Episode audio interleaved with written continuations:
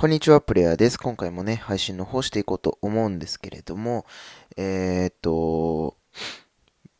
僕がね、またあの、バイトで、あの、での話をね、したいなと思うんですけれども、あの、まあ、僕ね、2年半、えー、バイトをしてましてですね、飲食店のキッチンをやってたんですけれども、まあ、あの、2年半やってるとですね、まあ、2年目ぐらいにはですね、もう、あの、ある程度ね、人を教える立場になるんですよね。うん。で、人を教える立場の時って、なんかすごい、あの、難しくて、うん。どういう風にこう、伝えたら伝わりやすいかなとか、あとはミスした時とかにね、こう僕、怒れないんですよね。怒れないとか注意とかができなくて、うん。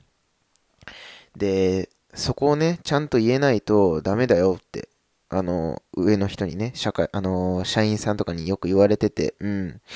でね、そこがね、すごい僕が苦労したなというか、うん。あの、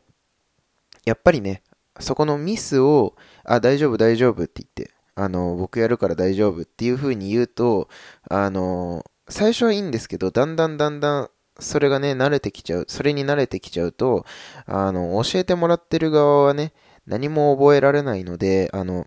なかなかね、業務にこう、新しい業務がね、なかなかこう覚えられないという風なことになってしまうので、あのー、やっぱりね、どこかしらでこう、あ、これはこうなんだよ、みたいな風なね、こう、注意の仕方、注意をね、やっぱりどこかでしないといけないですよ。うん。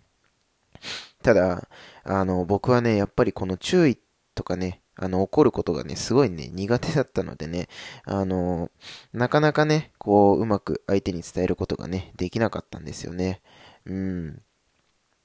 なのでね、あの、僕がね、取っていたね、方法はね、あの、やっぱりね、これもね、あの、前回と同じで、休憩中にね、あの、こうこうこうだよとか、あとはわからないことは休憩中に聞いてもらうようにしてて、うん。で、あれですね、えっと、業務の最中はもう、もう、もういいやって そう、業務の最中はもう、あの、注意とかはね、あの、僕も気が散っちゃうので、もう注意とかはしなくていいやって思ってて、うん。あの、わからないこと、できないことがあったら、あの、言ってくれればやるからっていうふうには伝えてやってましたね。うん。まあ、果たしてね、このやり方が効率がいいかと言われたらね、まあ、決してそんなことは多分ないと思うんですよね。うん。業務の中で一緒にやって、一緒に覚えていった方が多分早いと思うんですけど、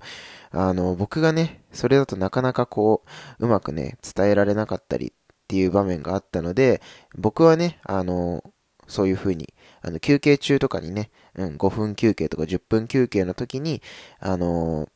まあ、教えたりとか、あとはお客さんがね、少ない時で、うん、手がたくさん空いてる時に、あの、教えたりとかね、してましたね。はい。